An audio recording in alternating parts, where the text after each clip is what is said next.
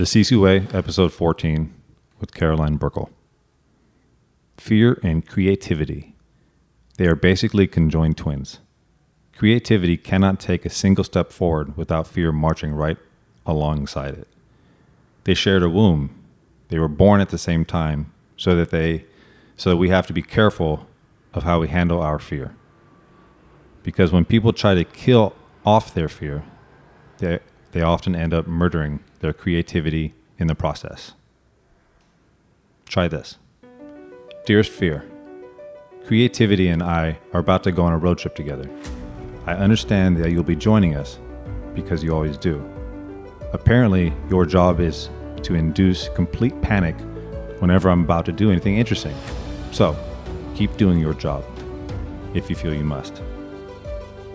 But I will also be doing my job on this road trip which is to work hard and stay focused. And creativity will be doing its job, which is to remain stimulating and inspiring.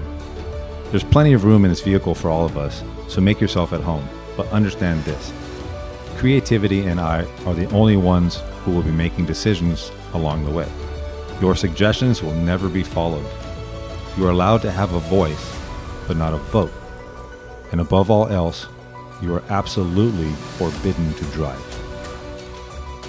This is the Sisu Way, a show about grit, character, life philosophy, fitness, leadership, service, and what it means to choose strength.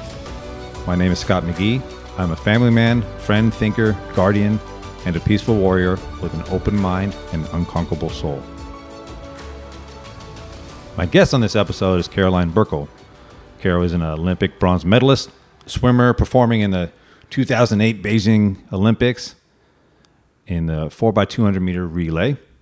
Uh, she took gold at the 2007 Pan Am Games in the 800 meter freestyle and was the two time NCAA champ and named the 2008 NCAA Swimmer of the Year.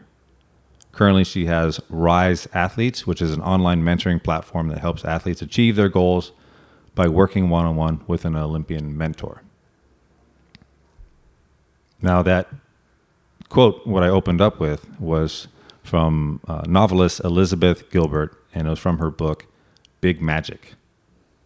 And prior to the show, uh, Carol sent that to me in different pieces, different parts, sent stuff, and uh, that's what I shared. And I didn't, I didn't tell her which part I was going to share, but that's what we went with.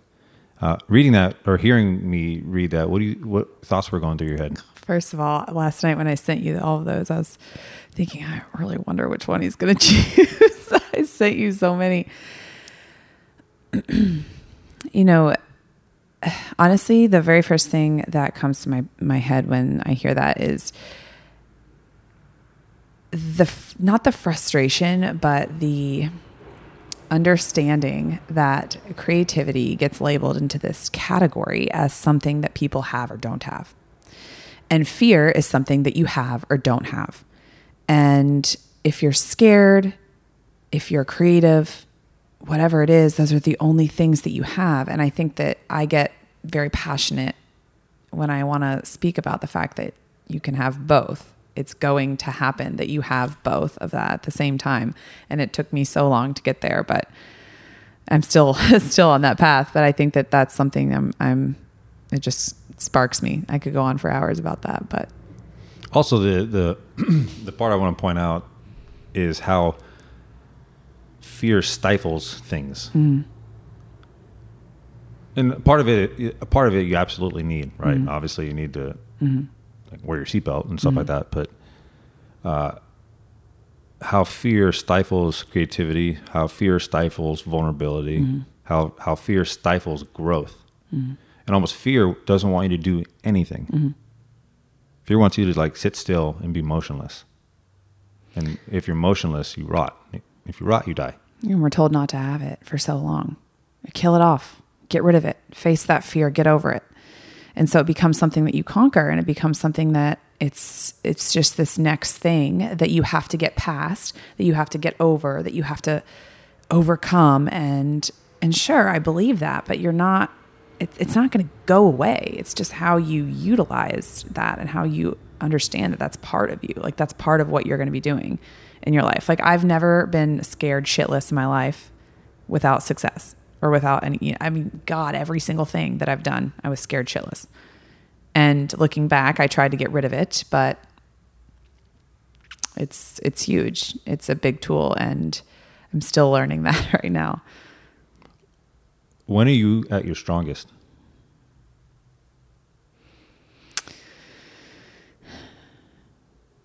I was about to say when I'm scared. Uh, when I'm faced with a challenge. And so this is interesting that you say that. this I'm just going to dive right into this. Um, I had a conversation the other day about this and about how when you're at your strongest and when you feel the best is when you're presented with something that is very challenging because it feels really good to do exactly what I just said, try and overcome it. So you're tossed these things, right? Like, you can't do this. And then all of a sudden, I put on my Superman cape and I feel like a million bucks because I'm going to overcome this. And it feels so damn good to do blah, blah, blah. And it just becomes this this thing to conquer because the more that we can conquer it, the more we're validated within ourselves. And then the more that it's this self fulfilling prophecy like, look what I did. And so I'm learning that that strength of overcoming something just because you want to overcome it doesn't necessarily mean that you're validating yourself just by overcoming it. It's the whole process, which we all hate to understand, trust the process. But that's when I feel the most strong, is when I do take a step back and realize it's not about overcoming this challenge, but it's about being presented with it and then working through it. Like the process of working through that is powerful. And I think yeah, I, I struggled with that for a long time. I just wanted to get past the next one, the next one, the next one. And I thought that was strength. It kind of skips over of the why. Yeah, entirely. Right. And that's something we've been just get to the outcome. We've been chopping it up a, a lot through Instagram Messenger and text mm. and, and, trying to figure out, you know, the why mm. and why we do things mm. and what the goals are. Mm-hmm. Um, also in the beginning, I talked about your achievements in the pool, mm. and I don't think 2008 NCAA, um, well, seven, I forget the year, seven or eight, the championships, the, mm-hmm. the All American stuff. Was that stuff a challenge for you?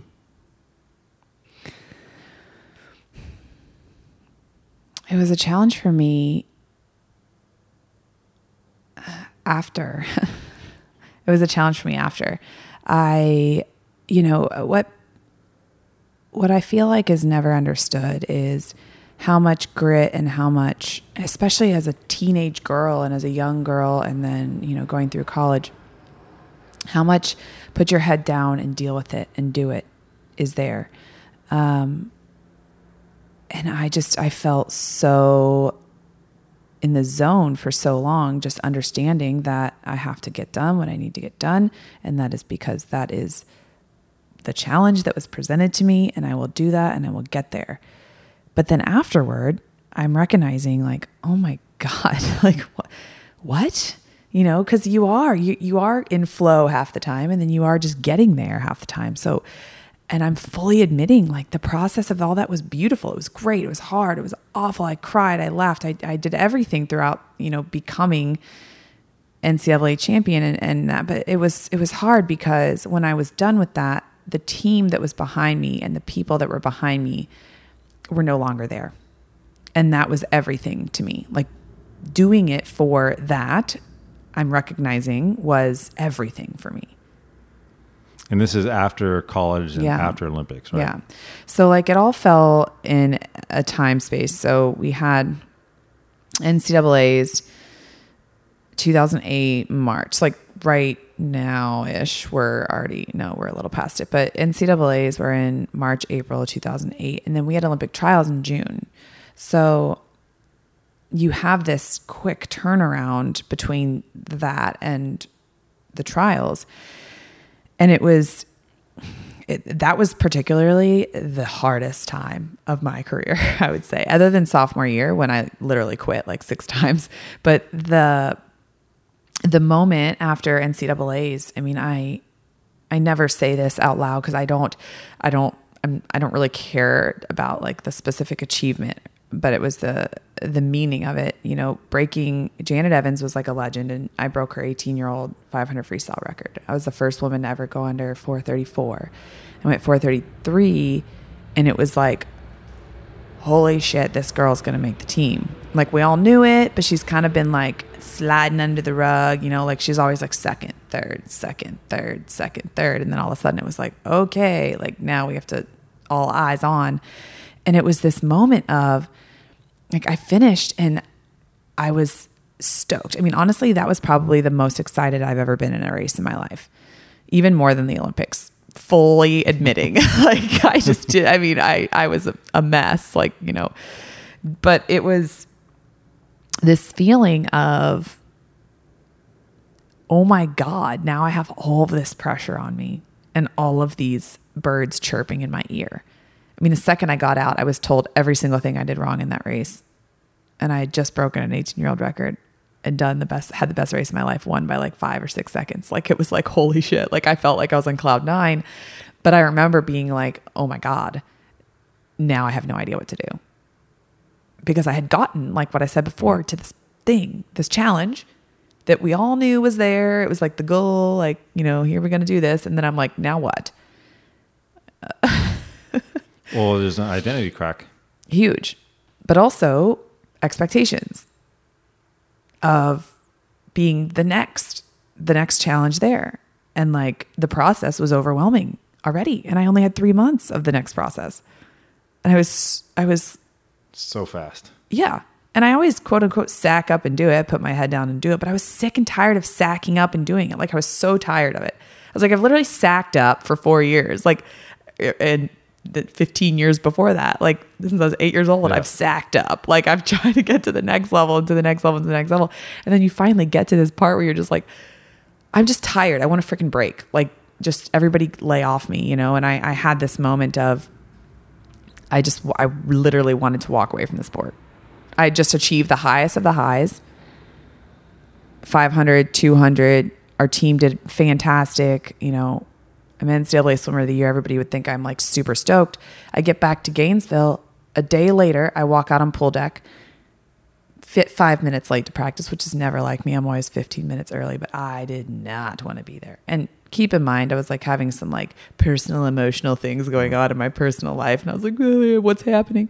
So I get to the pool deck and I walk out and I just, I, I threw my equipment bag, literally tossed it by the lane, like diva status, but not diva, but kind of diva at the same time, you know, like, oh God, here she comes. And I'll never forget my coach just starts running after me with his finger, just like, you get your damn bag and you go back in that locker room and you don't come back out here until you decide you're making that damn Olympic team. And I turn around and I go, that's exactly why I don't want to be here right now. What you just said. And so then I just pull, you know, I'm being like really melodramatic and I get my bag and I go back in the locker room and I'm bawling and I'm crying and the girls coach is coming in and I'm like, you know, and coach is knocking on the door and I'm like, I'm naked. You can't come in here, you know, like, and so, and she's just like, don't come in. You know, she's crying. She needs some time. And I was just, I, I lost it. I was like, I cannot make that team. It was like the most doubt I've ever had to achieve a challenge in my life because the process was exhausting. Like I just didn't want to deal with it anymore. So that was a long-winded way of saying that, but it was it was gnarly. It was sure it was great, but it was I also want to point out a couple things as, as far as you know. You have uh, um, the background there is, you, I believe your your mom, your parents like had like a swimming facility, right? Yeah. So my mom was a professional tennis player. My dad was a swimmer, but they had like uh, USTA 26 court country clubs all over Kentucky, and they would open them up and host big tournaments and stuff. But it, they were also swim facilities too. But they're like beautiful Kentucky. Nice. Yeah. So Well, the history there, you have an athle- athletic, competitive family. Yeah. Uh, and also being uh, a world class swimmer isn't like you could just practice once a day. There's Yeah. years and years of early practices, after school, before school, uh, a lot of time in, in chlorine, a lot of time in bathing suits. chemical romance. right? There's a lot, a lot going on there, and then eventually, I mean, after decades of doing it, and then the pressure, Mm-hmm. and then what you're going to do with it, also it kind of comes into finding the why. oh my gosh, yeah. I do have a question though. Like, Yeah. what was it like to tell your parents that you made the Olympic team? Well, they were there at trials. I don't think I, I mean, I never talked to him about it. You just make it and they're there and they watch it. And I don't think, you know, my mom was always like, oh my God, you look great. Even if you're doing terrible, you know, so she just had no idea about swimming. Like she's an athlete, so she gets the mindset in that way, the competitive, Yeah. you know, grit, the whole deal. My dad was a swimmer, so he gets the whole like technical side of it or whatever, but they were so hands off. Like they just didn't, it was a great job, you know, every time. And I don't ever, I mean, I never really talked about it with them. You know, I think that the harder part now that we're having this conversation was that my brother, who's a year and a half younger than me, was fifth in the 200 breaststroke in 2008 and like fourth in the 400 IM. And, you know, they take two in every event and there's like, you know, 60 people per event. And I mean, the facility for the trials is like in a basketball arena and they, they, you know, hollow it out and put a big pool in the middle and it's all dark. And, you know, you feel like you're at like the final four, you know, it's dark and there's like strobe lights everywhere. It's like really cheesy, but really good. And I just, I felt I really wanted to make the team with him. And I knew that he was so young for what he was doing. And his exact events are like, Michael Ryan, Michael Ryan. so, you know, it's like those are the that's hard. It's a really Yeah, hard. yeah. It's like Michael Jordan and every, uh, you know, it's like you just got the top of the top.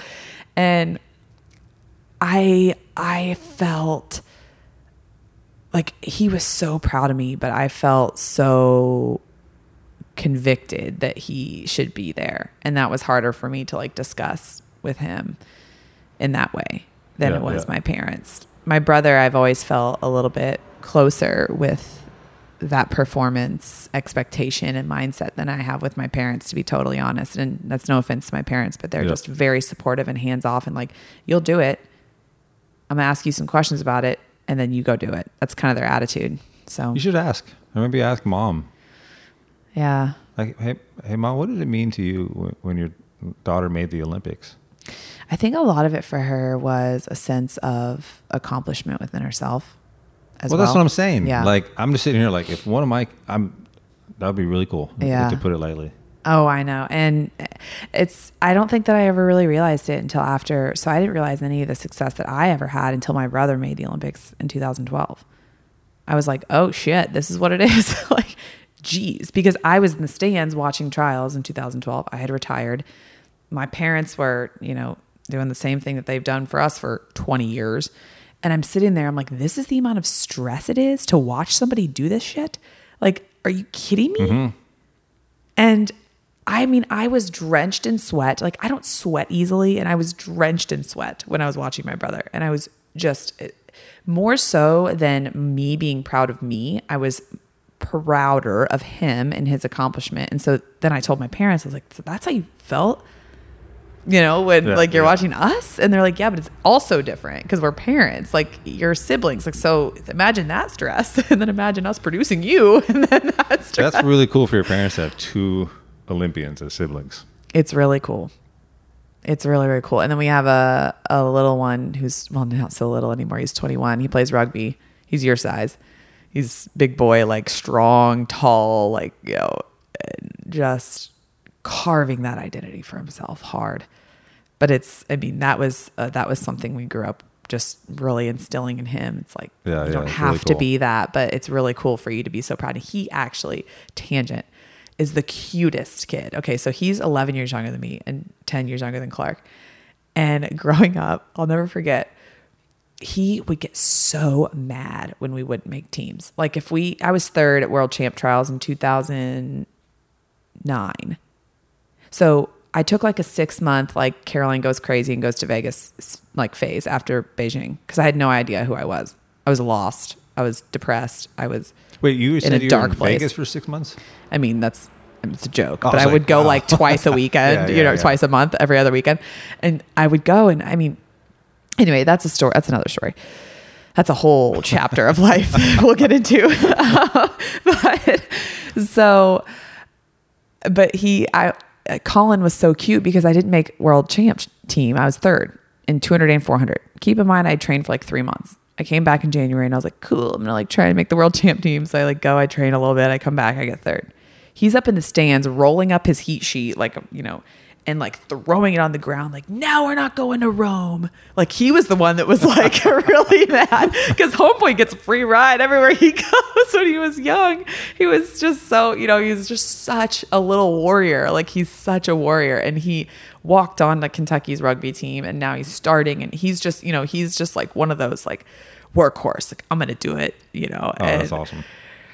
But he would get more upset about any of it and take more pride than us ever. He'd get so mad. My parents were like, calm down. Like, it's okay. We're not going to Rome. Like, don't tell Caroline you just got that upset. You can still go someday. It's not like Rome's closed. Maybe he'll, yeah, it's not closed. Yeah. It's wide open. yeah. So so transitioning from that, and I know, um, I don't know if I spoke on this podcast before, but when I was in college and playing football and getting an injury, um, I had to sit out a year, and so just being separate there, and I lived with a bunch of football players, and during Yeah. the games they would fly and they'd be gone all weekend, and I was home by myself. Yeah. And then I was like, well, if I'm not, you know, a college football player here, who am I? I had this weird thing, and I went through some depression. Yep. I ended up going to like AA meetings for injured athletes. Yeah. They have those with sports Yeah. psychologists. Yeah. Uh, actually, Injury is real too. yeah, but that part, I'd say that different- part, that part of my life sent me on the trajectory that I'm on. So I'm very, like, tremendously grateful It's wild, isn't it? for all that suffering. Yeah. Uh, but even still, you have you- you're swimming, you're competing, you're getting accolades, you're getting Olympic medals, you're NCAA you know swim of the year, and then it's over. And how? Do, um, what I'm saying, it's not obviously not just you, but there's people that go through that, and it's not just people swimming. It's not people go through different identity changes. Totally. It doesn't matter what it is. If Yep. you're a mother and after you have a child, like it it's real. And I want to preface this by saying that it does not mean that you're not grateful. And I get very um, passionate about that because if ever I speak about this, there is a part of me that feels guilty. And we talked about that a little bit earlier, just this guilt feeling of like, well, I just had all these great things, or, you know, well, life's always worse. There's always whatever. It's like, sure, great. Like, yes, it is. And I know for a fact that there will be much, much worse and harder and challenging and, uh, you know, sadness and everything. And that's okay. But what is happening in that moment doesn't change. And you're entitled to those feelings and to those opinions and to those, you know, they are yours.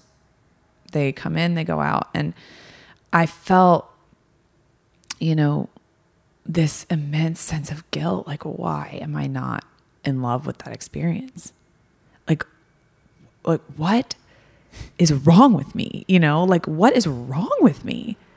You know, I, I literally because I associated and at the time I thought it was just so freaking wrong, but I associated the Olympics with the best and the worst time of my life. It was it was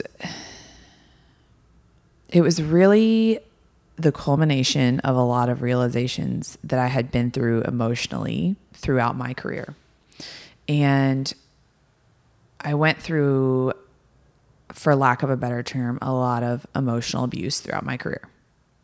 Um, and other forms of abuse can seep in, and that is the most just no, oh, it's I can't even put it into words. But when you associate that feeling with the best, with standing in front of the world, literally in front of the world on a podium with a medal around your neck, like listening to anthems, you're like, what is going on? Like, I should be happy, but I'm super depressed because last night I was up crying till 2 a.m. over God knows what because I have all this pressure, I have all this whatever it doesn't mean I'm super stoked. Like that race was great.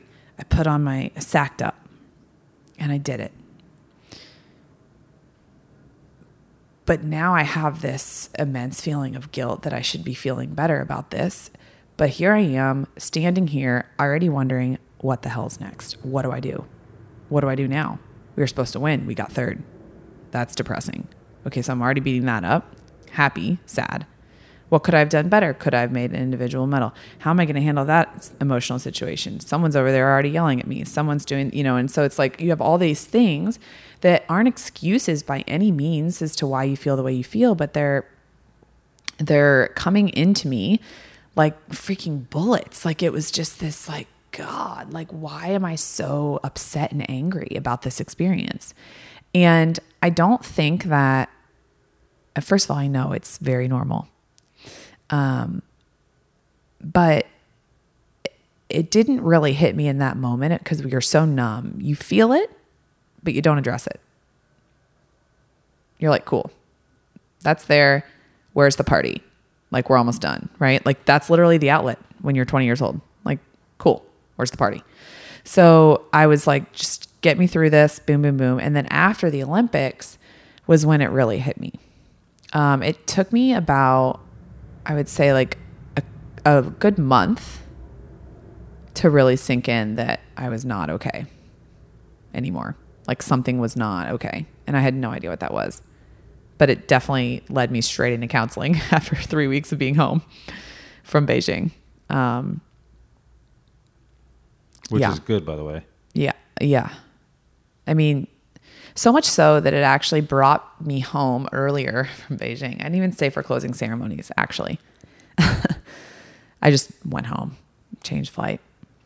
Like at that point, you've been gone for two months. You go mm. straight from trials, you go to Palo Alto to train. Beautiful, amazing. You start tapering. Then we went to Singapore to acclimate to time change.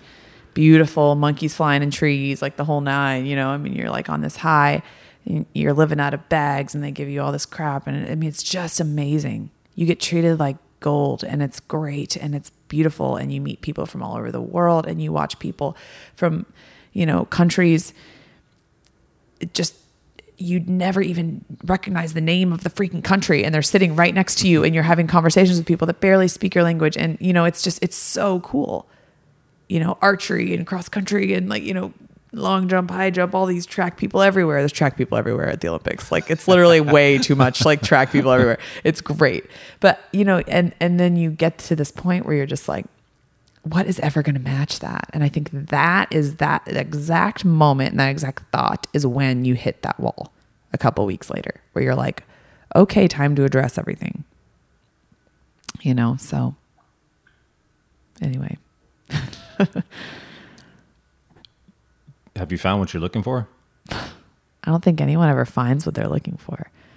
I think that you can discover things that are there if you're aware enough. But I think that if you're fi- if you're trying to find it so hard, it's forced. It's it's mm-hmm. I think it's all awareness. I was aware of my own shit at that time. I wasn't aware of anything else that could have gone well. Yeah. Yeah. The it seems like especially after going through something like that is that you're you almost are attached or identify yourself with um, a struggle entirely. Like, you know, you need something. You need to be challenged. You need to be struggled. You need to suffer. Mm-hmm. And almost like the ability to sustain that and do that becomes your identity. I was terrified. I was scared of myself too. I, I was scared of who I could be, but I also knew that I had more in me to give. Um, I missed certain parts of myself already. I was like already mourning. So like I, you know, I retired when I, so to give that timeline, I, I ended up after the Vegas stint, I was still in Gainesville. I did my victory lap of school graduated, fist pumped, moved out to California because the professional teams train in Baltimore with Michael or out in California out here. And I was like, I'm not, Baltimore's too cold. I'm going to California. So I came out here and I, I loved it. I lived with one of my best friends. We lived in Newport Beach. We trained. Uh, training was gnarly again. Uh, I was in school again. Um, I went to FITM, was doing uh, merchandise product development design. So I have this distraction already that I was setting up, which could be looked as a positive thing. It was really good. Uh, I really liked it and loved it actually. And I just, I, I felt that I had more in me. I was scared to death of that. Like I had no idea what that was. I had no idea who I was, but I also knew that in you know growing up I was instilled you know a lot of um understanding that I'm more than just what dives in the pool and mermaids around. Um and I think I watched my parents be that way themselves. So I think that it was also helpful. But, you know, I I didn't want to just amount to what I knew that I could do. I wanted to be scared again. like I wanted to be scared and call it what you want, call it me just chasing another challenge to overcome it, which I did. but I wanted I wanted to be uncertain and I wanted to play in that space of like what is possible? What can I do? I don't know what it is. I'm terrified. I have no idea. I've attached myself to this one thing my whole life, but deep down I know there's something more. And it so I go and I I retire. Um, there was just some gnarly crap happening in the swimming world and I just my gut intuition was like I'm out. I'm out. And I walked away from the sport after the worst race of my life. So I ended on a bad note, everybody. I ended on a bad note.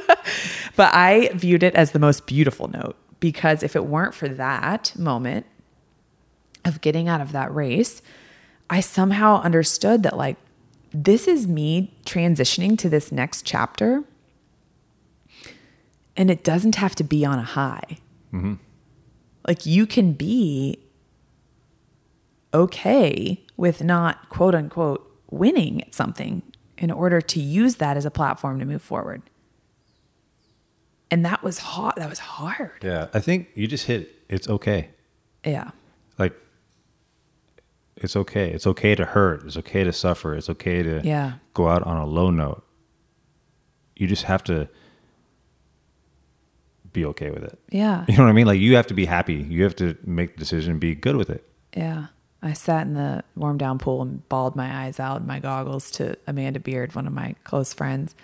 Um, and she just, she was just like, dude, this is your diving, your springboard for the next, the next round. Like she said something to me that stuck with me. She was like, everybody knows that you're more than this. And it was weird. I was like, "Ah, what do you mean? Like it was kind of one of those things like so everyone's been talking about me behind my back that I shouldn't be swimming. like, am I sucking that bad? You know, but it was like I took it. My perception of that was like at the time it was like, oh no. Like what does that mean? Like that I'm better than this. Like, isn't this really great? Like I just made you know, so then I'm wrestling with that whole thing again. And I'm like, God, I just I tried to get back to what I was and I tried to get back and I tried to get back. And I was recognizing that it wasn't about getting back to where I was it was about what was ahead of me and that scared me shitless but i was going to do it anyways you know Did you have uh, any ma- major injuries during that career? now i had a i had a hip labrum thing i like frayed it but swimming you're lucky. You don't have to do anything. I was gonna say, is swimming like are there a lot of injuries? shoulders. A lot of shoulders. I escaped scot-free shoulders.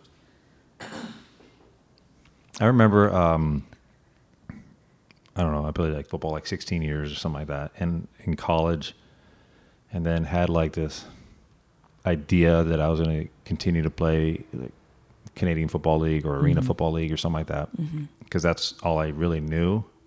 Outside of doing well in school, and there's some other things, but that's what I knew. That's where I, my identity was. yeah And I remember coming home visiting. I'm at a junior college out here. I have cones and I'm running cone drills. I'm by myself in my Yeah. cleats, doing my footwork drills, getting uh, ladders. Yeah, doing all kind of work on my routes, um, working on backpedaling in case it, uh, I was doing the arena football thing.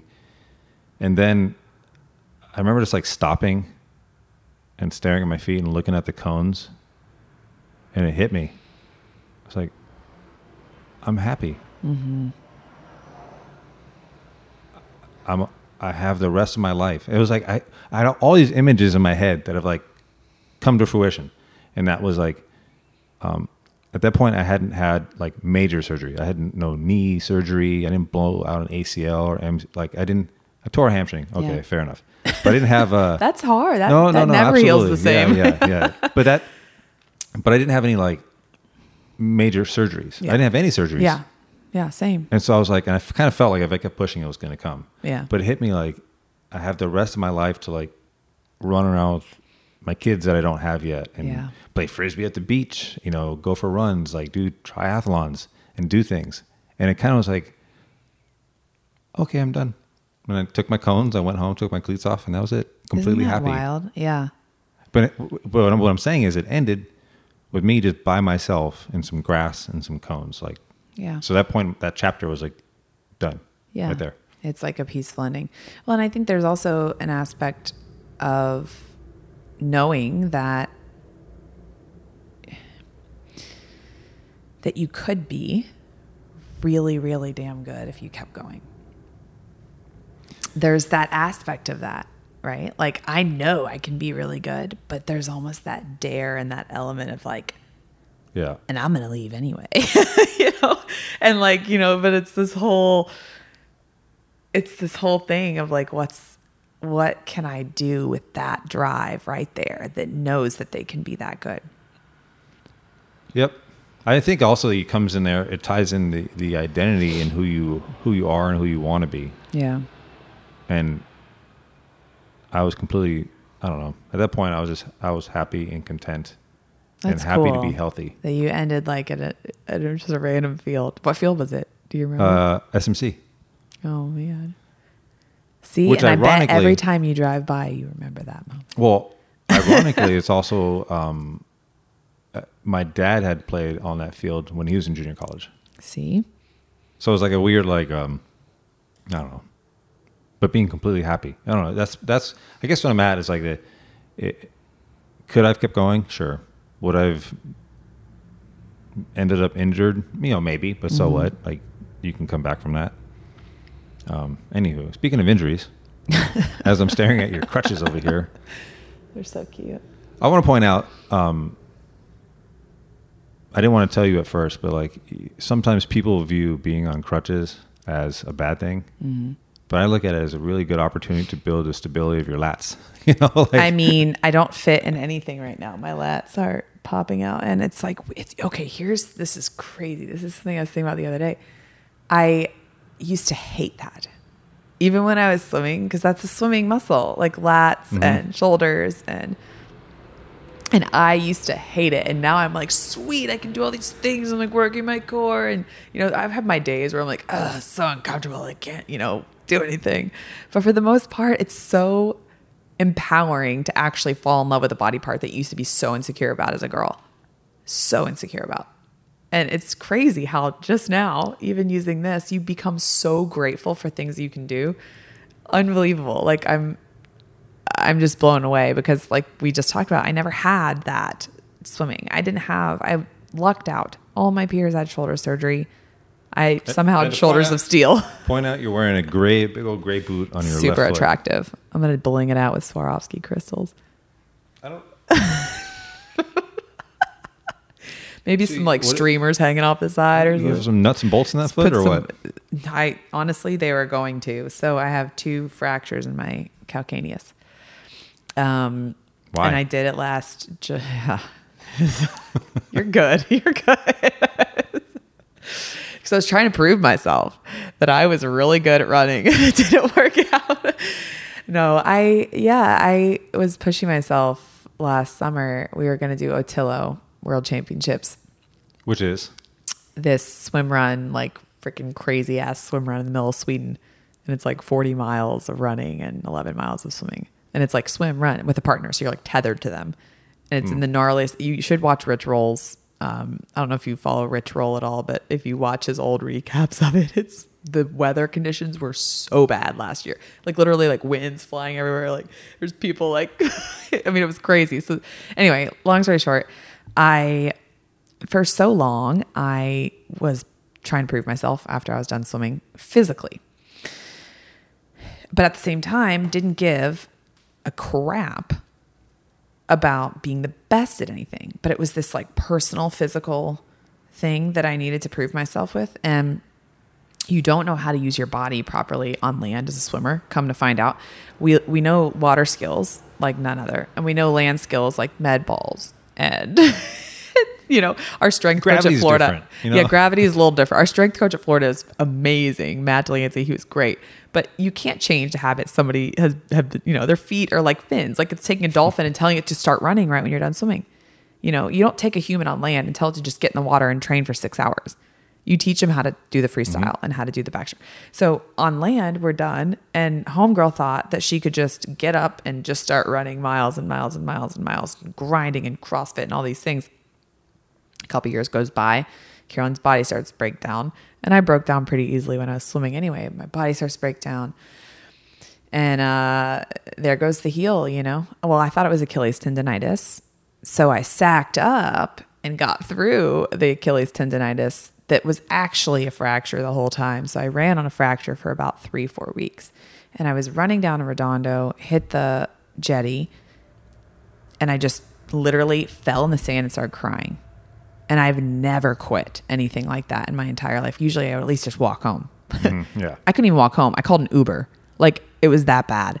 And so I get home and I texted my friend Amelia and I was like, oh my God, I can't even touch it. Like I can't even put it on the ground. And she was like, just, you know, calm down, but you should probably like call your doctor or whatever. So I go into Dr. Batten. He work, used to work with us when we swam.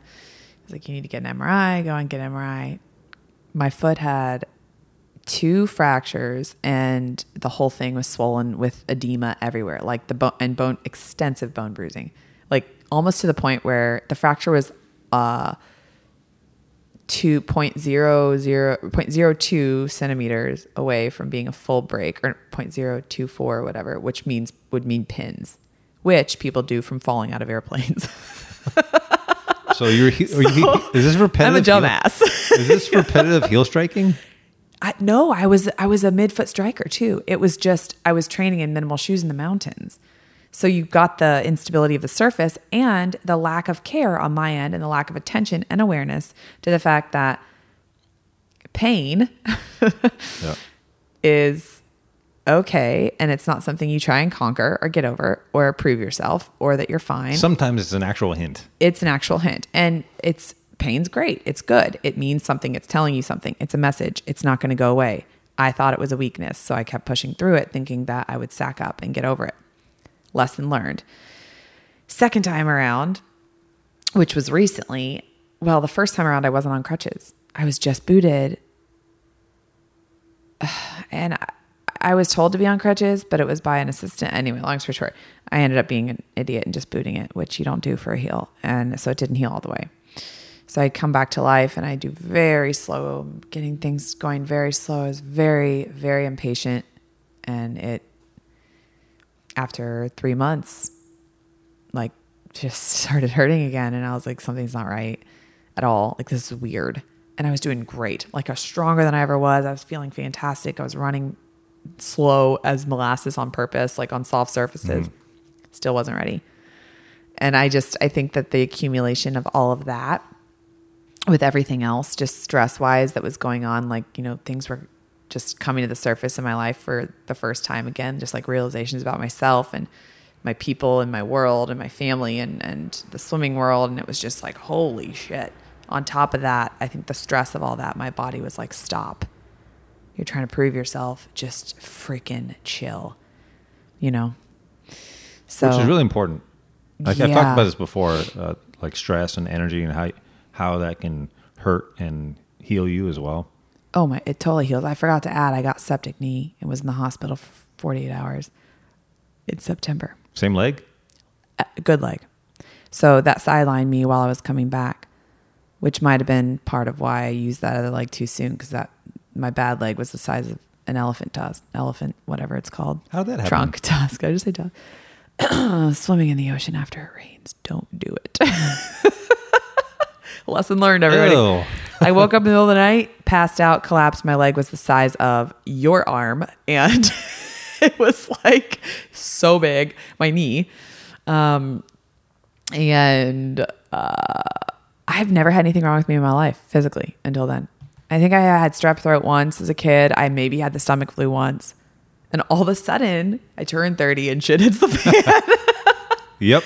But it was so weird. It was like this huge, what the hell? Like, I've always used my body as my tool. It's been like my form of expression, it's been everything. And now I have to redo this whole thing and understand how to fall in love with it again because I hate it. And I hated it for that whole year. I hated my body. I was so angry at it. I spent six months just angry at it. How are you dealing with it now? Oh, I mean, every emotion possible.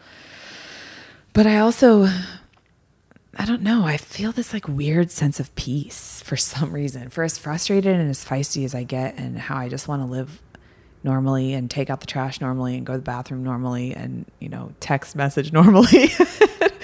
Thank God for the phone fanny pack, you know, but it's, it's, I think how I'm dealing now is releasing the guilt that it's okay to be frustrated with it, but that also that body got me a lot of places and it got me to where I wanted to be.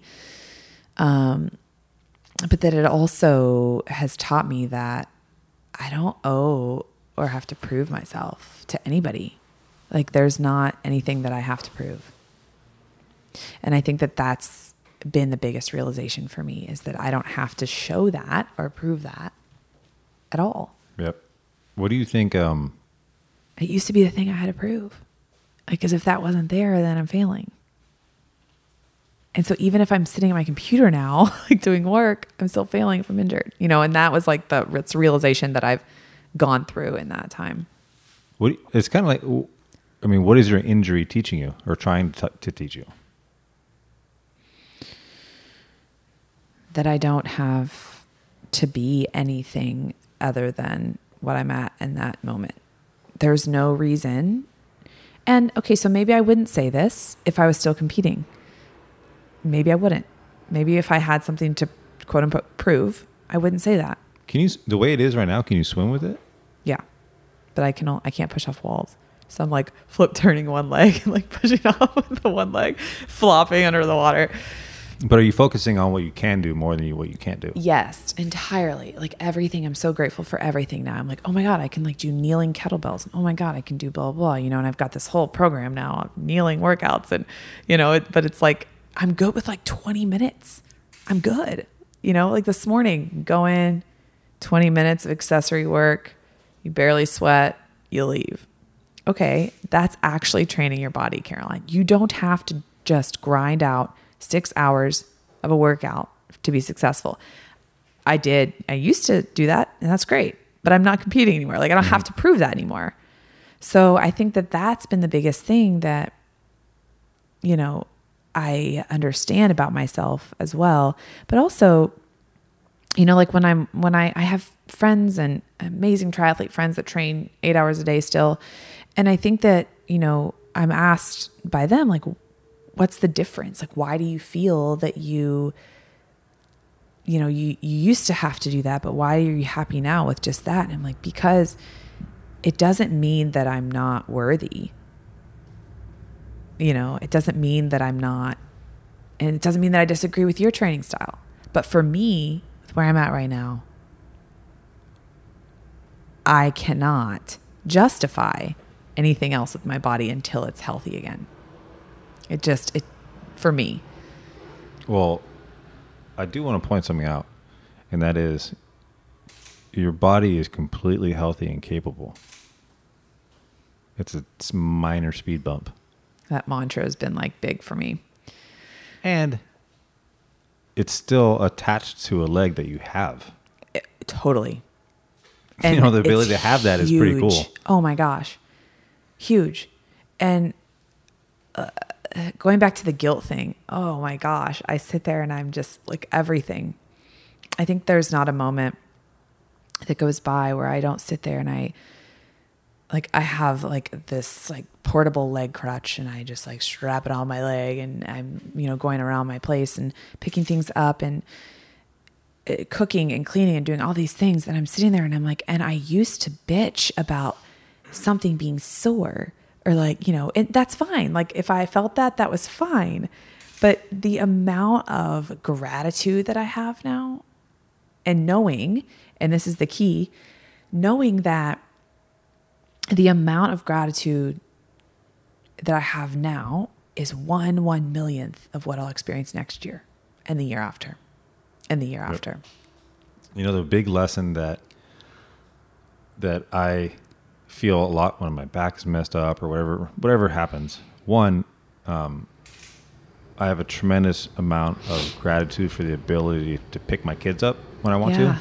yeah, Because there was a time when I couldn't, yeah, but also, and especially now, you'll probably be able to relate to this. But the ability to go out and frolic, Oh my gosh. right? Just go run. To be able to go for a jog without pain, just to go jog. I just want to go for a little jog.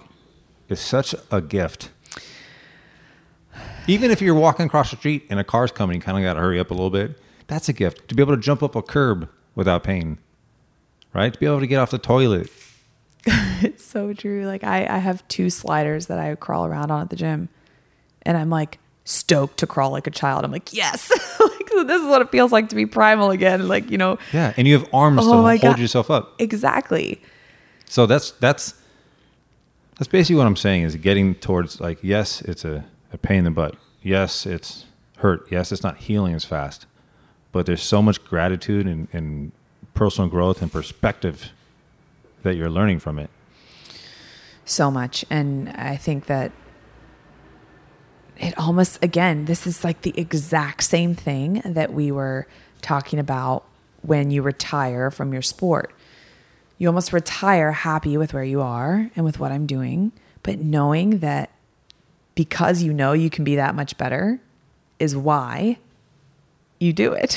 it's like you have Yep. this feeling of like, I know I can be, because if you left on this note of defeat, like, never gonna, blah, you know, I have the worst attitude ever, like, that's bullshit. Like, you have to leave knowing that you could be better at what you did if you did it and not just like leaving angry at something. You cannot, and, and I'm not trying to be preachy, but I think that that's what's I've you know understood about myself through this is that I know that I want to be better. Like for what you just said about like I want to be able to go out on a run with my kids and not have a broken heel. And I think about I broke down about that yesterday. I was like, oh my God, I just want to like be able to walk through the airport next weekend when we have to go to Mexico. You know, I just want to be able to and it's like just little things like that. It makes you so grateful for the smallest things that I Yep. used to hate when people say, "Don't take that for granted. Don't take your body for granted. Don't." And I used to hate it, and now I'm like, "Oh, Yep. should have listened." Yeah. It's like, all right, here, I'm going to teach you. Yeah. The other thing, um, recently uh, threw my back out. I never really knew what that meant until I got older. yeah, what does that even mean? Like Yeah. L four, L five? Yeah. Is that where it uh, was? uh, Some there, yes, S1? and L5, S1. Yeah, So it comes Those and goes. gnarly. I always tell people it's like back herpes. Yeah, totally. Like it just lives there. yeah, there's really no cure for it, and it's only a problem when it flares up, right? That's but uh, actually a really good one. I'm gonna start using that. but so it recently was flared up, and for a long time I couldn't I couldn't even stand up straight, Yeah, and so now like like if I stand up out of this chair and I get to stand up straight and, and walk out of here, I'm like You're stoked. Yeah. Oh my gosh, I can stand up and walk normal. I can get out of bed and stand up and just walk out. It's fantastic. And then Yeah. to go so then you have like that's just forget fitness. I just want to be well. I just want to have a little bit of wellness Yeah. and quality of life. And then on top of that, I think this is super cool. And it goes back to the moment that I was telling you about 10, 15 years ago. Well, I'm older now, so 15 years ago, where I was sitting on that field by myself, staring at cones, thinking about a moment that recently happened, and that is uh, I helped coach my kids' t-ball team, and at the end of practice, the kids still had energy.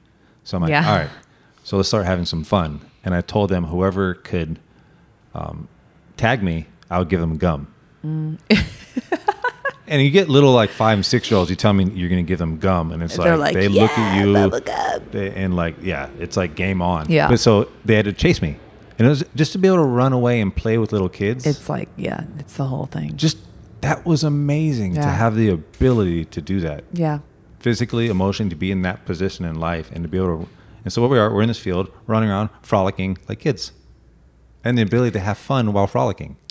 T- game changer. I didn't care about like looking cool or whatever. I'm running around, you know, having so much fun Yeah. and like screaming, laughing, because I can, and I'm very grateful for the can part, Right.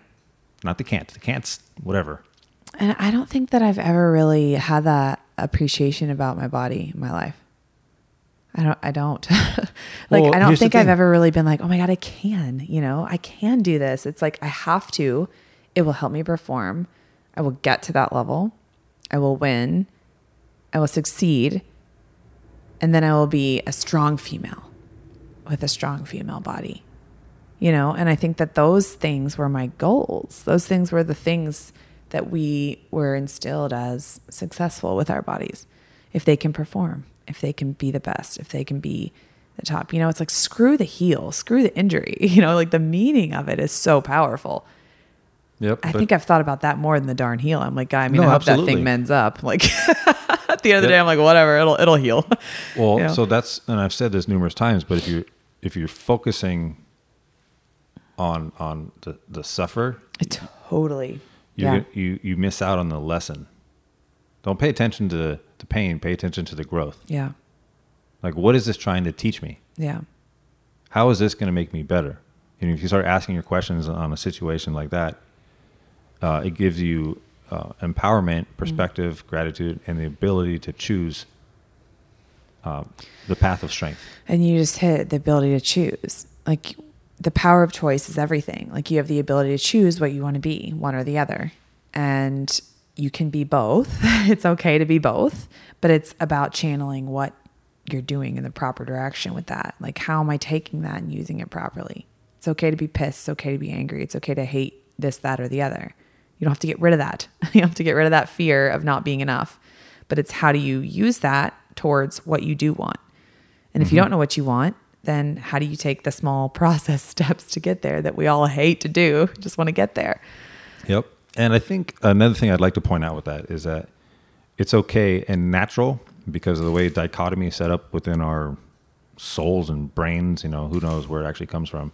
But there's always light and dark. There's always good and evil. There's Yeah. always balance going on. Yeah. You can't always be positive. You know, that's, and that's what I want to point out. You're not always going to be strong. No. You're not always going to be like, this is teaching me this. Oh, I'm so grateful for that. Yeah, Sometimes that you're going to be like, oh, this sucks. Poor me. Yeah. Wah. Yeah. Play victim. Yeah. But that's natural and, and you can't avoid it. And so I, I, don't, I, don't, I always point that out. Mm-hmm. Yeah. That it's okay to be like that. Yeah. Just don't stay there. It's okay to recognize it, look at it, and be like, ha, okay, I see you, but I'm going to go this way. And this is what I can do. I stayed in that mindset for a long time, a really long time, like the victim mindset of like all these things happened to me. I didn't do this. I didn't do this. This happened. It was like off and on. And you can put on that gratitude face for whatever you need to put it on for. But if you don't, like I started to recognize that I don't have an idea of really who I am or what I'm doing. And that's okay but I took all that shit from, you know, painful situations that I thought was just like the worst thing in the world. And I would attach to that. I would attach to that, like the abuse feelings. I would attach to the feeling of failure. I would attach myself to not being enough for someone, for someone else, for this, for that. I would attach to all that and I would try and pretend that I was learning all these lessons and that I was fine, but I was attaching to this victim mentality all the shit's happened to me and I didn't have a reason to understand it. I just didn't care. You know? Uh, none. This is, and I've I have I've read this on I don't remember off the top of my head before on a previous episode, and it's from the book Art of Living, Yeah. Which is a good one. which you sent to me. I did a while back. Yeah. Um, uh, from the Art of Living uh, by Epictetus, Mm-hmm. and I did, and I actually did a whole episode where I covered a lot of that book. Uh, the episode's called Art of Living. Actually, I don't Yeah. remember which episode number it is. I think I know what you're talking about though. Yep, it's out there. Um, if you guys look through, scroll through the the Way um, episode list, you'll see what I'm talking about. But this this particular phrase sticks with me. And the top of it, it says, "Your will is always within your power." It says, "Nothing truly stops you. Nothing truly holds you back. For your own will is always within your control. Sickness may challenge your body, but are you merely your body? Lameness may impede your legs, but you are not merely your legs. Your will is bigger than your legs. Your will needn't be affected by an incident unless you let it. Remember this with everything that happens to you. Hmm. Do you ever think, and that just triggered something within me, do you ever think that like you get, uh, and we've talked about the addiction to suffering? Because I went through that addiction to suffering for a while, but my will, my perception of what I wanted at that time was to suffer. Like I liked it. It was like, it was addicting. I wanted to have the next challenge so I could overcome it or the, so that I could fail because it felt good to play victim again. And it was a span of like five years of back and forth with that. And this was after the Olympics. Are you're talking about uh, physical suffering, emotional suffering? Both.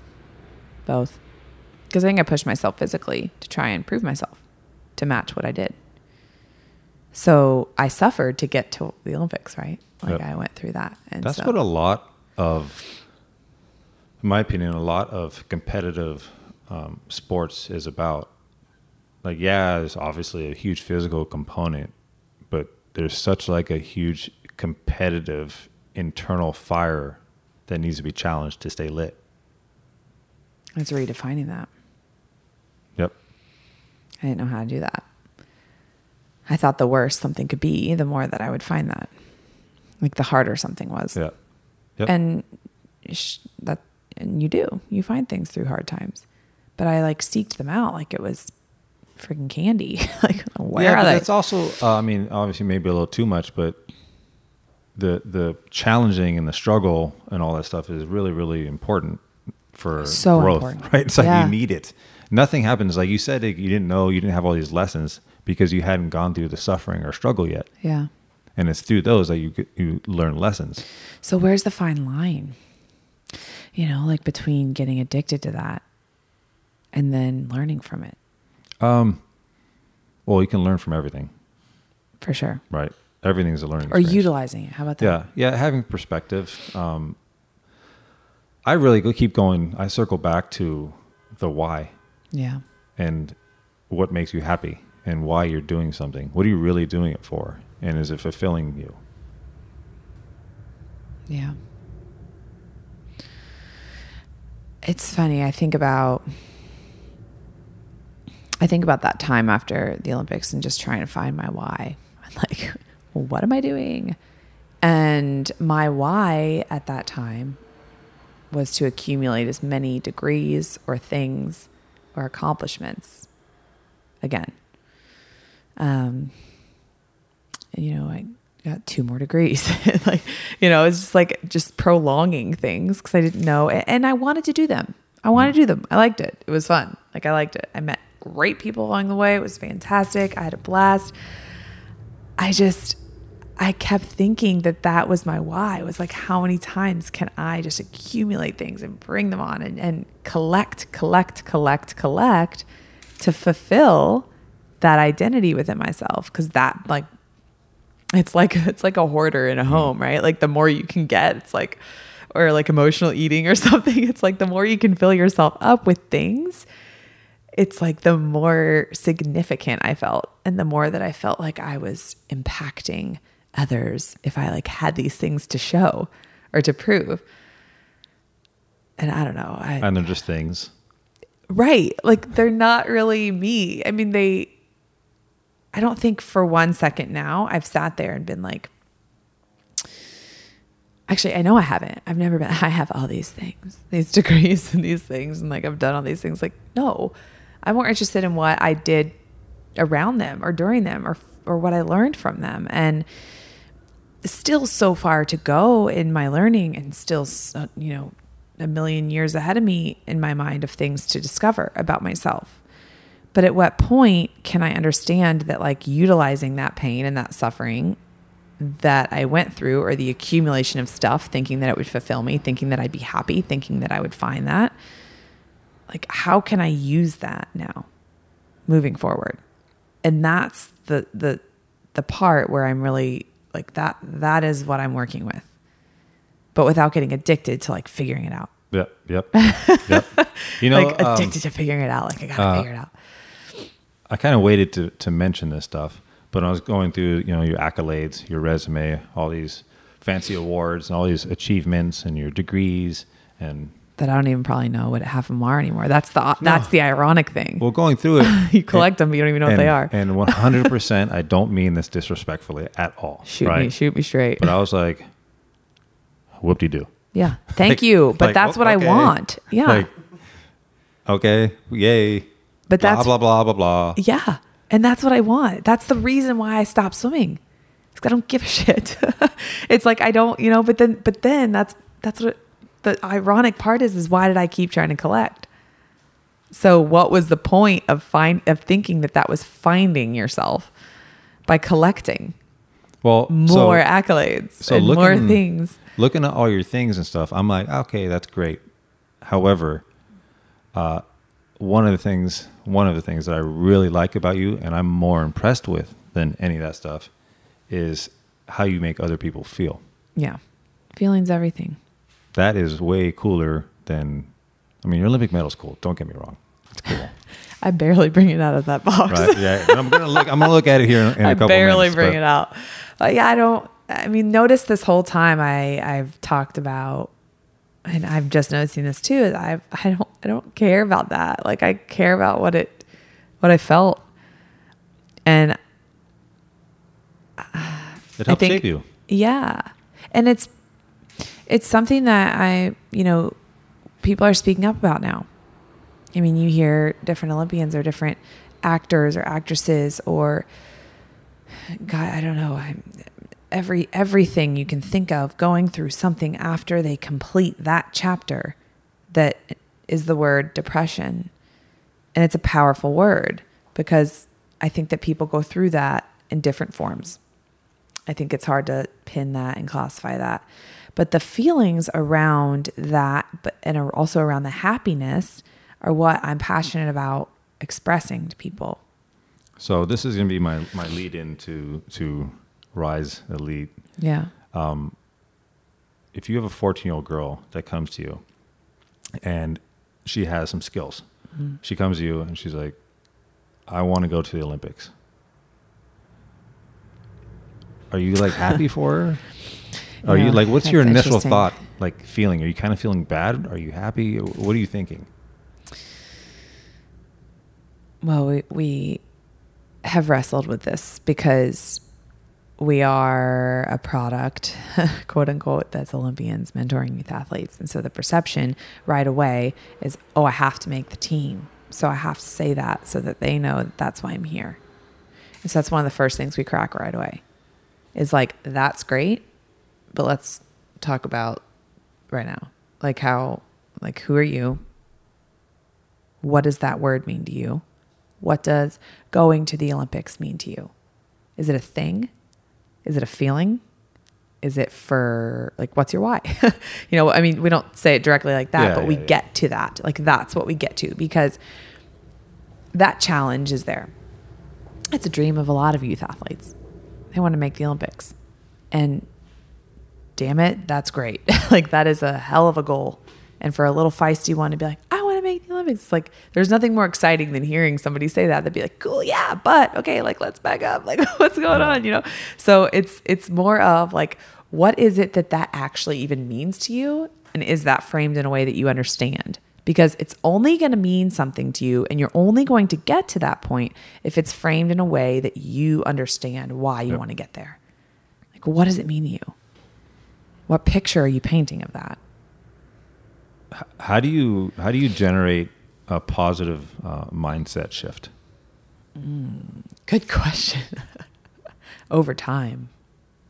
Definitely doesn't happen overnight. No. And that's one of the perceptions too that we always have to crack is like this is like what when we work with athletes, we work with them for 4 months minimum. Almost every single athlete has stayed on for almost 2 years. Wow. Yeah. Because they start to they do that first round and then the second round is when they start seeing the change. The first round is like cool, sweet. I have this Olympic athlete that I'm working with that is real human like me. And they I want, yeah, I want to point it out that working with labeling Olympian Yeah. is, is like a high standard. Yep. But when you when you have the mentorship and relationships, is really the strength. Mm. As I say all the time, the strength is in the vulnerability. Yeah. Yeah. We share our experiences with them just as much on the first round because they have to understand like these people are humans and can sometimes be shitheads just like me. and, you know, we've done, and they've had those experiences. Like if I tell some of my moments in swimming to some of my athletes, they're like, wait, really? You know, but we then go into the lesson or, you know, like what, Yeah. what comes of it. But the actual understanding that they are a human being that set out to have a goal to achieve something. But they took the steps to get there just like I am training their brain in that way. And whether that's through an accountability person or through you know work on mindset and sport like what work on confidence whatever that was for them I'm doing just that too. I'm mirroring that. And I think that that relatability because as humans we want to relate to one another we want to feel that we connect with somebody else and we want to feel supported in that journey. And I think that when they know that they feel supported, if they're an A plus or if they're an F, you know, that's everything. Are you more proud? I mean, it's kind of a loaded question here, but are more proud of your your swimming accolades or or this project that you're doing in mentorship? I'm more proud of my brothers than anything. That's the first thing that comes to my mind. And I think that because I've been proud of them, I can be proud of what I do with Rise. I'm very proud of myself, but I didn't become proud of myself until a couple years ago. I didn't be I didn't notice that what I could do to impact others was a thing until I'm watching my brother race. Was in the stands in London, like, oh my God. I mean, I'm, I'm like bawling my eyes out, you know, and it's just like, what? I, I didn't realize any of that until I'm watching someone else do it. And then because I had that experience, I'm able to feel that with my athletes I work with now And that's uh, because I watch their growth. uh, Clark. Clark, yeah. That was wild. You've got to watch that race. Oh my. You guys, like that. oh, like his 200 breaststroke at Olympic trials was by far, like, and if you know the story behind my brother the whole time, like he went through a lot of shit up until that. I mean, he was like the protege, the the second and third to Michael Ryan, so he had all this pressure on him for so long. And watching him beat himself up. I mean, even as a little kid, mm-hmm. he was biting his nails in the corner and just stressed out and I'm the one missing my races and like totally goofing around and happy go lucky and he's just ready and focused and ready to go. You know, so we balance each other out really well. He taught me things, I taught him things. I taught him to have fun and smile. He taught me to focus and streamline. And I think because we took such great pride in that, that we had such a we had a really special bond and he had a really hard time. He he came to Florida as well. I was at Florida. I was a sophomore when he got there. I was gonna be a junior. He was a freshman. And again, like I said, he had all this pressure on him. So, you know, I watched him literally combust, like combust. I'm talking like physical combustion, like scooters tipped over. Like, I mean, homeboy combusted and came over to my house like a couple of days later. And I mean, I have like stories for days. Like it was a very tumultuous college experience and also a very amazing college experience. But he came over to my house. He's all like, I gotta get out of here. And it doesn't have really to do with anything else other than the fact that like I'm not feeling supported by my people. And I was like, okay, what does that mean? He's like, you know, they're great. I love them, like whatever, but I can't. uh, Something else is for me. So he was scared shitless, left Florida, went to Arizona, scared shitless, got a place by himself, scared shitless, started swimming for Arizona, scared shitless, wins NCAAs, makes the Olympic team. And his mindset, I mean, he had one fantastic training up until then, the whole thing, but he could have gone into Arizona like, shit, now I have to prove myself that I transferred for a reason, like, you know, and now I have to prove. And he goes there and it just became this like, he just, he blossomed into something. And so this is a long story, but I, that race, Olympic trials in 2008, the 200 breaststroke, there were four dudes together the whole way, and he was fourth. I mean, I'll send it to you, but literally the end of the race, five dudes all lunged in at the same time, and the two underdogs got first and second. Like That's awesome. It would be like Michael not making the team. You know, like it was Brendan Hansen and like those guys. They were like they I, they turned around. They have it on camera of them going, "Holy shit!" Like good for like they were proud of these two. They, those guys are like 34. They've been to like four Olympics. Like you know, homeboys are like seasoned vets, and then you've got this like 19 year old dude like you know and these these dudes that are just like this young bucks like cruising up and i like i'll never forget my mom found a lucky penny that morning and she's really superstitious. She found one when i made the team so she found one when clark made the team so she was all she like pulls it out when he made oh my god it's because of the penny and i'm just like dying laughing but it was just such a powerful experience that i never really i was so touched by that and understanding that that was actually when i found myself in my success was watching him. Oh, Is that like awesome. normal? I mean, I don't even know if that's normal, but I guess it's normal. What do you What do you think your your brother is most proud about you? Not being afraid to break away from the norm of what I could be doing. And always just challenging myself and pushing myself outside of the box and outside of my comfort zone. You know, he's a math, science, business, MBA major. You know, he's plays by the books in that way. He's a wild card, but he plays by the books. Mm. I'm like, oh my God, I'm going to sketch and draw and like frolic in the woods, you know, and like go swim in the ocean. You know, I, I have all of these crazy ideas and all of these fantastic feelings about things that I want to do in life and that I want to achieve for myself and for my future family and for my legacy that I want to do. And it's all in a creative zone, which means that society deems that is not really a streamlined or focused thing. Like you don't really, if you're in a creative or artistic field, it's so broad. Like you don't have something that's like, there's not a tangible outcome a lot of times. There's 10 outcomes. So to him, that's foreign. Yep. But he is so proud of me more than anything. I think that I'm doing that and that we just go for it and we make shit happen. We don't know what's going to happen. We're uncertain. We cry five out of seven days of the week about God knows what, but you pick yourself right back up and you do that. And I think that that impacted him from what he's told me to do that. And I think the most, one of the most powerful moments was after his 200 breaststroke at Olympic trials.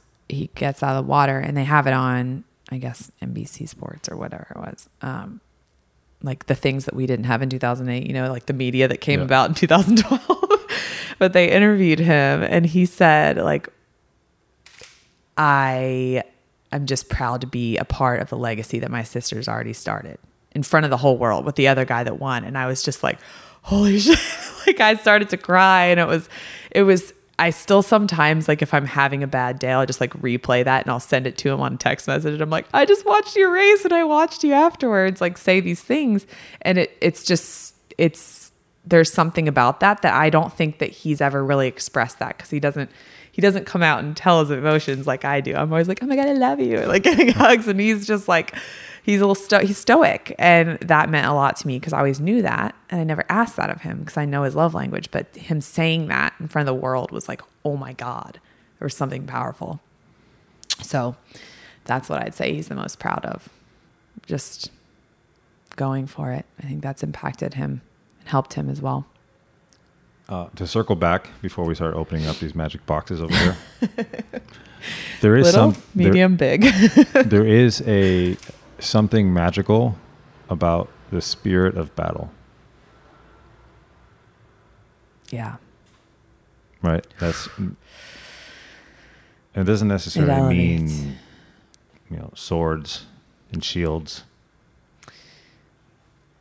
It could fighting cancer. It could be uh uh trying to be your best version of you swimming, or the competitiveness of the trials. Either way, those are all battles, and it's that spirit of that shows the the, the triumph of the human spirit. And it, I think it allows you to open up your awareness of that. Super secret. Um, that's why my first son's name is Caden. I love that name, by the way. That's what it, that's it's the spirit of battle. That's what that means. I like that. The word spirit and battle in the same sentence. Yep. All right, what do we got over here? Let's see. There's So you brought. boxes. I brought you. Well, I brought you my medal. I want to see it. Let's see it. Okay. You've, Sorry, already, you've already seen it. I know. Excuse me. I, Hashtag Wadcast podcast. yeah, right. but I still like to. I know we'll take a bunch of pictures and stuff, and Isn't and post it. funny? This little box right here. It's still really like still. So the back is jade, and the bronze, gold, silver, bronze, um, all had different color jade. So the bronze had dark jade, the silver had like white jade, and then the gold had no, the silver had light green jade, and the gold had white jade.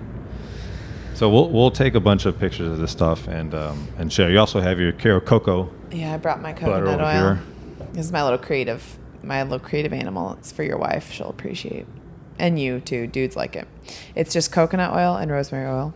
It's made specifically for athletes because, and I'll tell you the story backstory. Can I eat it? I uh, you can oil pull with it. the backstory is this woman that I um, met through Hillary Phelps, Michael's sister. She lived in Santa Barbara, was making all these like skincare things for athletes and for like all these oils and things because we all hated putting chemicals on our skin. And I started, excuse me, working with her a little bit. And she asked me if I wanted to create a product with her. And she asked me what. And so obviously I said coconut oil because I don't like creams. They're so thick and you sweat all you know, the whole thing. So that's the backstory. And it's super simple and very easy to do. Um, but it has a million uses. Scalp. So you'll get a lot of use out of that. Massage your scalp. I actually started using. Um, no joke, because Rosemary oil is blood circulator. well the especially with the way I cut my hair. It's a little long now. I know. Yeah, it's- wow, I, it's I have like. I have like, I get like really aggressive. I get like bedhead. you should probably You know, I don't know if mousse gel hairspray. comb I'm not that. really sure which one Yeah, I'm supposed to use right what's now. happening? a little embarrassing. Don't look at me. You should just rub some Caro Coco on it. Be nice Yeah, and shiny. I'm going to. Okay. That's will my you point. take a So, selfie with it later? The When you, clippers, yeah, the clippers that I use are really, story? really close. They're like super. They're like the, the super, like the closest clippers you can get because I don't want to go full Lex Luthor. So, like, what number are you? Oh, it's a zero. You're a zero, but right now, what are you This like? is blown out right now. Point seven. I can feel. I'm like warmer. I can feel the wind blowing in my hair. Yeah. But the clippers I use sometimes it like scratches the skin, right, and causes like some flakes. So I'll throw. Now I'm gonna use Caro Coco on my on my you, scalp. You should. And the kids can use it, which is even better. So it's kid friendly. But rosemary oil is a natural anti inflammatory. So, you know, it's like an arnica, but like when you pair it with moisturization, you have both oh, things. cool. Well, it's thank just, yeah, of course. Super simple. Something fun to use. You can cook with it if you want, but I don't like to. It doesn't taste as good. It's got like a mentholy smell. Yeah, yeah, so like I'm you're not not gonna cook with it. I mean, you can definitely put rosemary on your potatoes, but not rosemary oil. FYI. Okay, just making sure Nope, you knew nope, that. Hey, what's next for you? So with Rise, we are doing some awesome big stuff behind the scenes with parent group things. Um, we're involving a lot of parents and teams and getting them involved, which has been fantastic. We're doing more webinar work with the Olympians, doing talks on screen, more lives, which our business is all digital because you can do it from anywhere, anytime. So right now we have ups of 20 Olympians and like 60 plus youth athletes. So our goal this year is to get as many Olympians and as many athletes as we possibly can. We set numbers. So that's Rise, just working to expand that. Um, and we're actually working on finding our end goal with that as well, just like what we want it to look like specifically so that it can impact both Olympian to have a purpose. I was going to say it's really Yeah. good for the athletes. Totally. I mean, that's a 75% of why we Right. started it because her and I were both like, hey, we're lost as shit. We need to figure this out. like, you know, like, eh, but everybody, you know, likes that. All the Olympians really like that feeling of giving back because you can have two athletes for an hour a week and you work with them and you're impacted from one hour. You get impacted just as much from them as they do from you. So, it's this feeling of giving back. So that um, I've been working with Strike a lot more. So Strike Movement, going to be doing a little more. Actually, we're doing a retreat uh, in September, so that'll be really fun. Uh, Kauai with a couple others that will come out soon, probably by the time this podcast is out. Um, and then this will be mass distribution. We're working on that this year because it's been doing really, really, really well. So Vanessa Caro big Coco. female community, Caro Coco, yeah. And um, these are my creative outlets. And also with Strike, doing some design work. So Sweet. That Carol Caro design. Coco has a uh, hint of your essence in it, or what? Yeah, I definitely each jar. Well, you yeah, breathe on it? I yeah, I like do a little magic, and then I sprinkle my sweat in there after a workout, or some chlorine. I like do a right. drop of chlorine, and I'm like, this will definitely help your skin. Keep it up. but those are my my things, and I've got some travels this year. But essentially, I'm just really trying to understand that the different creative outlets that I have are a part of me. You know, they're all a chapter of my life that I've been very happy to experience, whether it was art school, creating, whether it was being an athlete and impacting the future generation. And simply the word building excites me, just building things. Like, I really like to create things, connect with people. And it, I, I just, I love that creativity and connection. Like, that's everything Yep. So those are my goals and i don't really like tying myself and slamming myself into a box so that will not happen. And to get my heel better so i can walk. That's a big one. Yeah, that's important. it's very important. So i've been like talking to it nicely and like rubbing caro coco on it and stuff. You should been wa- a really watch great the, um, romance. Watch the documentary called Heal okay. on iTunes. okay. Super cool, and it's gonna. who's it I'm not even trying to explain it because I'll mess it up. that's okay It's just a really i'll just cool watch thing. it, yeah It's, it's, in essence, it compares Western medicine versus Eastern medicine. And, Ooh, I like and, that. Uh, mindfulness when it comes to healing your body.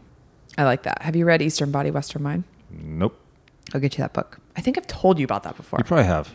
You know what? Part part i think of i did part of the uh, um, awesomeness and the connection that I've had through podcasts and social media is some, building some great relationships and Mm. sharing con- content, right, and lessons. But also, I've gotten a lot of books from people. So I have this book list, and I'm working my way through it. Eastern Body, Western Mind. It's a good one. It's my favorite. It's very dense, right. very dense. But that's for like your field that you retired sport on and go and frolic in your field Yeah, with yeah, your yeah. Eastern Body, Western Mind book. That's what, yeah. All right. Save that for a field. All right. and also, um, I'm glad we finally worked this out schedule wise because we've been talking about this for a long time. I know. It's been And- a long time. and you've always been a big supporter of me and this this the Sisu way, what exactly that looks like. It's revolutionary. It's good. It's really good. And I think that your ability to connect with people on more than their accolades, it's like, ev- it's everything. Well, thank you. Thank you, thank you, thank the you. best real estate you can buy right there. so, Um, and so part of what I've started to do with this, um, you know, along with Paul over here, is that we made these, and I like to give it to our guests now. Thank you. You saw one probably sneaking. You saw Yeah. got the tease with the one behind me, Yes. I've been looking forward to this. right? so there you go. This is rad. Thank you. This is amazing. And on that note, since we're exchanging Christmas gifts a couple months early, I brought you one or the other of these. I'm already leaning towards a bigger box. Yeah, I think that the smaller one's not really your thing, but some people like pins. one is like a small pin, and the other one's a metal, which is very similar, which would actually be cool. A little What? picture here. This is way cooler. Isn't that cool? And What is this? that's the official medal of the Olympic Games. So like what every athlete gets. And they give you one. Isn't that cool? And those are all the little mascots. My coin is way smaller and lighter than that one. Well, I just want you to know that you've truly impacted and inspired me and a lot of people through this process of creating what you're creating right now. And the cool thing, actually, that stepping into this garage, when I asked you how long it took you to do all these things or what was your process with it, and not once did you say, like, I just wanted to get it done. And I just couldn't wait till it was all up and finished and oh i mean i'm sure you had that thought a million times who doesn't but you, that wasn't your goal was to like have this like show for everybody to look at it was like this is like my man cave that i'm building like This- slowly but surely and that's what i want you to remember like when you look at you that know- as it's like the process of what we've talked about I definitely. This was here prior to the podcast. The the only thing I've added since, since the podcast is that this is a table that is not actually not connected to this, Yeah. and these chairs and this this little tiny area. Everything else is, regardless of who comes in here, this is mine. It's so cool. And Muhammad Ali in the water. And your computer said keep swimming, which is, you know, making anyway, it was really great when I walked in. I was like, I feel like I'm in the right place. You know where the keep swimming comes from? Yeah. Do you listen to the grief episode? Yeah. That's and it. that was like the cover of it. That's Mhm. why I remember like have you ever done that on Instagram when like you almost tap it more than just the double tap to see like if it If you can likes really, really more? like it. Sometimes I'm like, maybe it'll duplicate like 600 likes if I just keep tapping it. it doesn't work, by the No, way. no. I've tried it. No. It doesn't work. Uh, where can the listeners find you?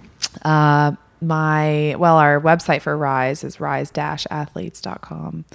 My personal website's so outdated. I put that on pause, but my Instagram is Caro Burckle. And then Rise is Rise Athletes. And, um, yeah, I'm not, I'll be honest. I decided to, um, minimize the number of outlets that I had. So I'm not as active on Facebook, but I have a Facebook athlete page and a Facebook page or Facebook regular page and then Rise's page, Rise Athletes. Awesome. But Instagram's the main thing. It's where I speak my mind. Yeah, it's easy. Talk about stuff. and stuff. You're really you're really good on it. I like photos. You're good on it on Instagram. I just try and don't get me wrong, I have my days, but I just don't. I, I just am who I am. Say what I want to say. Well, that's what I'm saying. It's all Yeah. it's not. You know, you, you, there's definitely there's strength. There's there's there's vulnerability. There's an inspiration. Yeah. There's goofiness. Um, you know, and you are who, Yeah. who you are. That's you. That's me. Yep. Which is Take it or leave it. yeah, which is really cool. That was I was at the beginning of my injury. I was like, well, you guys are going to be seeing a lot of crutching photos. So if you don't want them, then you can unfollow me. But like, this is what you're going to get because I don't have a choice. Like, what what's the alternative? I go into hiding, not happening. So you know, is what it is. Got to Uh, live life. And a couple of admin things I, I, I forgot to mention in the last handful of episodes, and I, I don't think I push this hard as I'm supposed to, but for to help out with iTunes reviews. Oh yeah, You know, people. yeah. I always forget to do those reviews. Yeah, it's a thing. And well, so this is why this is my reminder. If you guys can, if you like this episode or like the Yeah. show, please go on iTunes and give it a review. Yeah. I'm not going to ask for a five star or awesome. You know, you feel like Whatever. Five star yeah, up. you you you write what you feel. Also, Sisu Way posters are now up on the website. They're awesome. I'm gonna get the the red The one that says uh, healthy. Yeah. Strength, strength, strength, strength. There's there's two different versions, and over time we'll start we'll start adding more stuff there. Um, and again, all that all that money is going to go to to helping people. So yeah. It's the best part about it. Again, thank you very, very much for coming on. I'm Thank really you. proud of you. Thanks. I'm proud of your struggles. Thank you. Right. I am too. Um, I'm, I'm prouder now than I've ever been. So I'm also proud of, the, of your ability to help people. That's super cool. And um, remember, crutches are support and builders, Yeah. and they help you get stronger. yeah, they're my walking sticks. they're my my uh, foundation right now. So Awesome, guys. Well, well, well, thank you very much for listening and um, have some really interesting um, uh, people that are going to be coming up here in the next few months. Again, um, not speeding up this this project. I'm not going to be recording it every week. I record it when I have to. When I, and, and we've talked about this before with listeners, but um, I and I think you guys will respect and understand that. So, so thank you very much for for for understanding that. And remember, health is wealth, vulnerability is strength, and strength is a choice. You are the master of your fate. You are the captain of your soul. Get up strong and be unconquerable.